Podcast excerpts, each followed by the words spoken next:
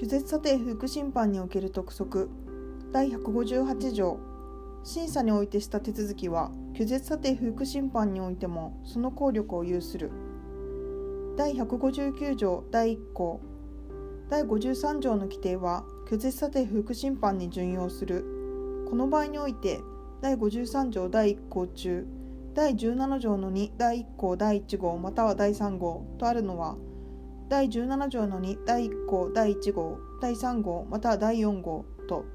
補正がとあるのは補正括弧同項第1号または第3号に掲げる場合にあっては拒絶査定不服審判の請求前にしたものを除くが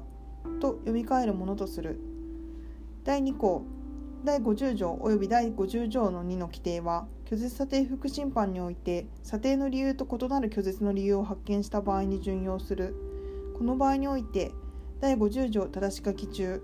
第17条の2第1項第1号または第3号に掲げる場合同項第1号に掲げる場合にあっては拒絶の理由の通知と合わせて次条の規定による通知をした場合に限るとあるのは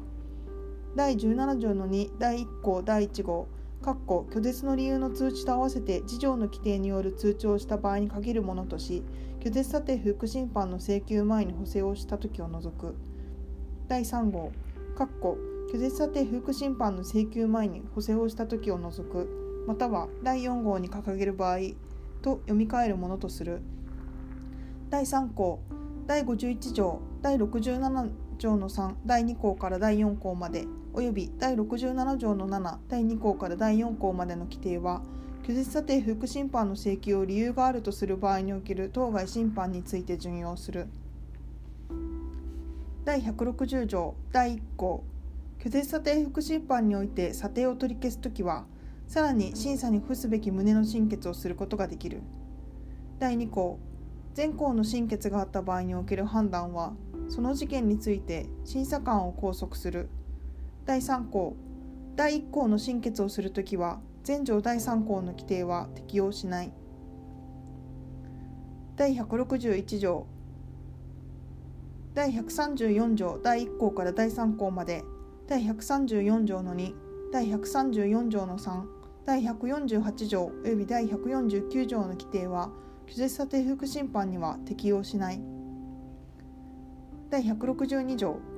特許庁長官は拒絶査定副審判の請求があった場合においてその請求と同時にその請求にかかる特許出願の願書に添付した明細書特許請求の範囲または図面について補正があったときは審査官にその請求を審査させなければならない。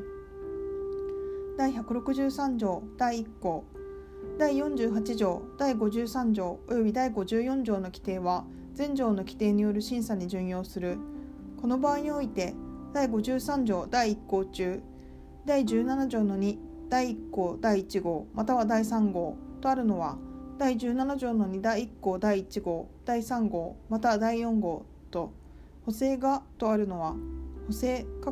同項第1号または第3号に掲げる場合にあっては拒絶査定副審判の請求前にしたものを除くがと読み替えるものとする。第2項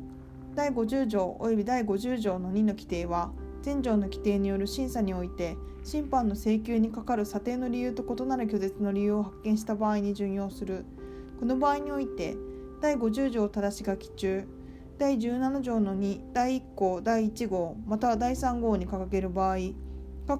同項第1号に掲げる場合にあっては拒絶の理由の通知と合わせて次条の規定による通知をした場合に限るとあるのは第17条の2第1項第1号拒絶の理由の通知と合わせて次条の規定による通知をした場合に限るものとし拒絶査定不服審判の請求前に補正をした時を除く。第3号。拒絶査定不服審判の請求前に補正をした時を除く。または第4号に掲げる場合と読み替えるものとする。第3項。第51条及び第52条の規定は前条の規定による審査において審判の請求を理由があるとする場合に準用する。第164条第1項。審査官は第162条の規定による審査において特許をすべき旨の査定をするときは審判の請求にかかる拒絶をすべき旨の査定を取り消さなければならない。第2項。審査官は全項に規定する場合を除き全条第1項において準用する。第53条第1項の規定による却下の決定をしてはならない。第3項。審査官は第1項に規定する場合を除き当該審判の請求について査定をすることなくその審査の結果を特許庁長官に報告しなければならない。特許無効審判における督促第164条の2第1項。審判長は特許無効審判の事件が事件が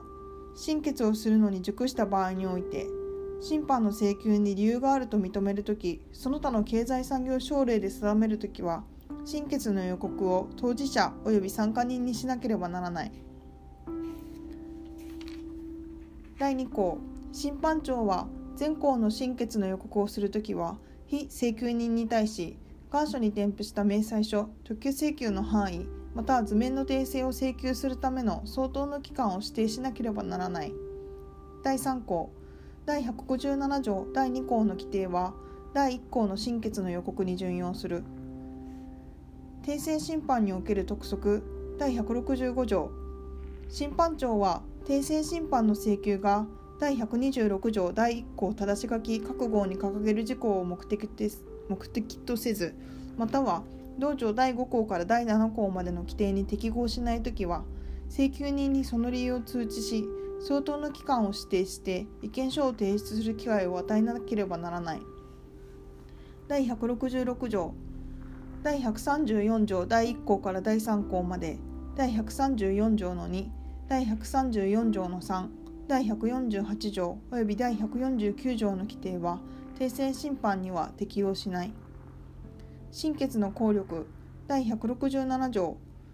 特許無効審判または延長登録無効審判の審決が確定したときは当事者及び参加人は同一の事実及び同一の証拠に基づいてその審判を請求することができない。審決の確定範囲第167条の2審決は審判事件ごとに確定する。ただし次の覚悟に掲げる場合にはそれぞれ当該覚悟に定めるところにより確定する。1号請求項ごとに特許無効審判の請求がされた場合であって一軍の請求項ごとに第134条の2第1項の訂正の請求がされた場合当該一軍の請求項ごと。2号一軍の請求項ごとに訂正審判の請求がされた場合当該一軍の請求項ごと。3号請求項ごとに審判の請求がされた場合であって第1号に掲げる場合以外の場合当該請求項ごと。訴訟との関係第168条第1項。審判において必要があると認めるときは特許異議の申し立てについての決定もしくは他の審判の審決が確定しまたは訴訟手続きが完結するまでその手続きを中止することができる。第2項。訴えの提起または仮差し押さえ命令もしくは仮処分命令の申し立てがあった場合において必要があると認めるときは裁判所は審決が確定するまでその訴訟手続きを中止することができる。第3項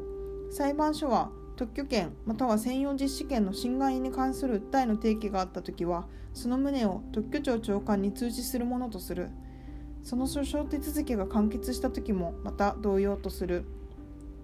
第4項特許庁長官は全項に規定する通知を受けたときはその特許権についての審判の請求ノームを裁判所に通知するものとする。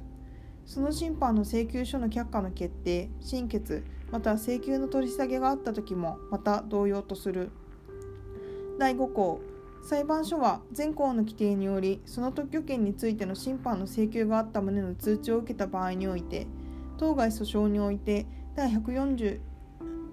第104条の3第1項の規定による攻撃または防御の方法を記載した書面がその通知前にすでに提出されまたはその通知後に最初に提出された時はその旨を特許庁長官に通知するものとする第6項特許庁長官は全項に規定する通知を受けた時は裁判所に対し当該訴訟の訴訟記録のうちその審判において審判官が必要と認める書面の写しの送付を求めることができる。審判における費用の負担。第169条第1項。特許無効審判及び延長登録無効審判に関する費用の負担は審判が審決により終了するときはその審決をもって。審判が審決によらないで終了するときは審判による決定をもって職権で定めなければならない。第2項。民事訴訟法第61条から第66条まで第69条第1項及び第2項第70条並びに第71条第2項訴訟費用の負担の規定は全項に規定する審判に関する費用に準用する。この場合において同法第71条第2項中最高裁判所規則とあるのは経済産業省令と読み替えるものとする。第3項拒絶査定副審判及び訂正審判に関する費用は請求人の負担とする。第4項民事訴訟法第65条共同訴訟の場合の負担の規定は全項の規定により請求人が負担する費用に準用する。第5項審判に関する費用の額は請求により審決または決定が確定した後に特許庁長官が決定をする。第6項審判に関する費用の範囲額及び納付並びに審判における手続き上の行為をするために必要な給付についてはその性質に反しない限り民事訴訟費用等に関する法律中これらに関する規定第2章第1節及び第3節に定める部分を除くの例による。費用の額の決定の執行力第170条審判に関する費用の額についての確定した決定は執行力のある債務名義と同一の効力を有する。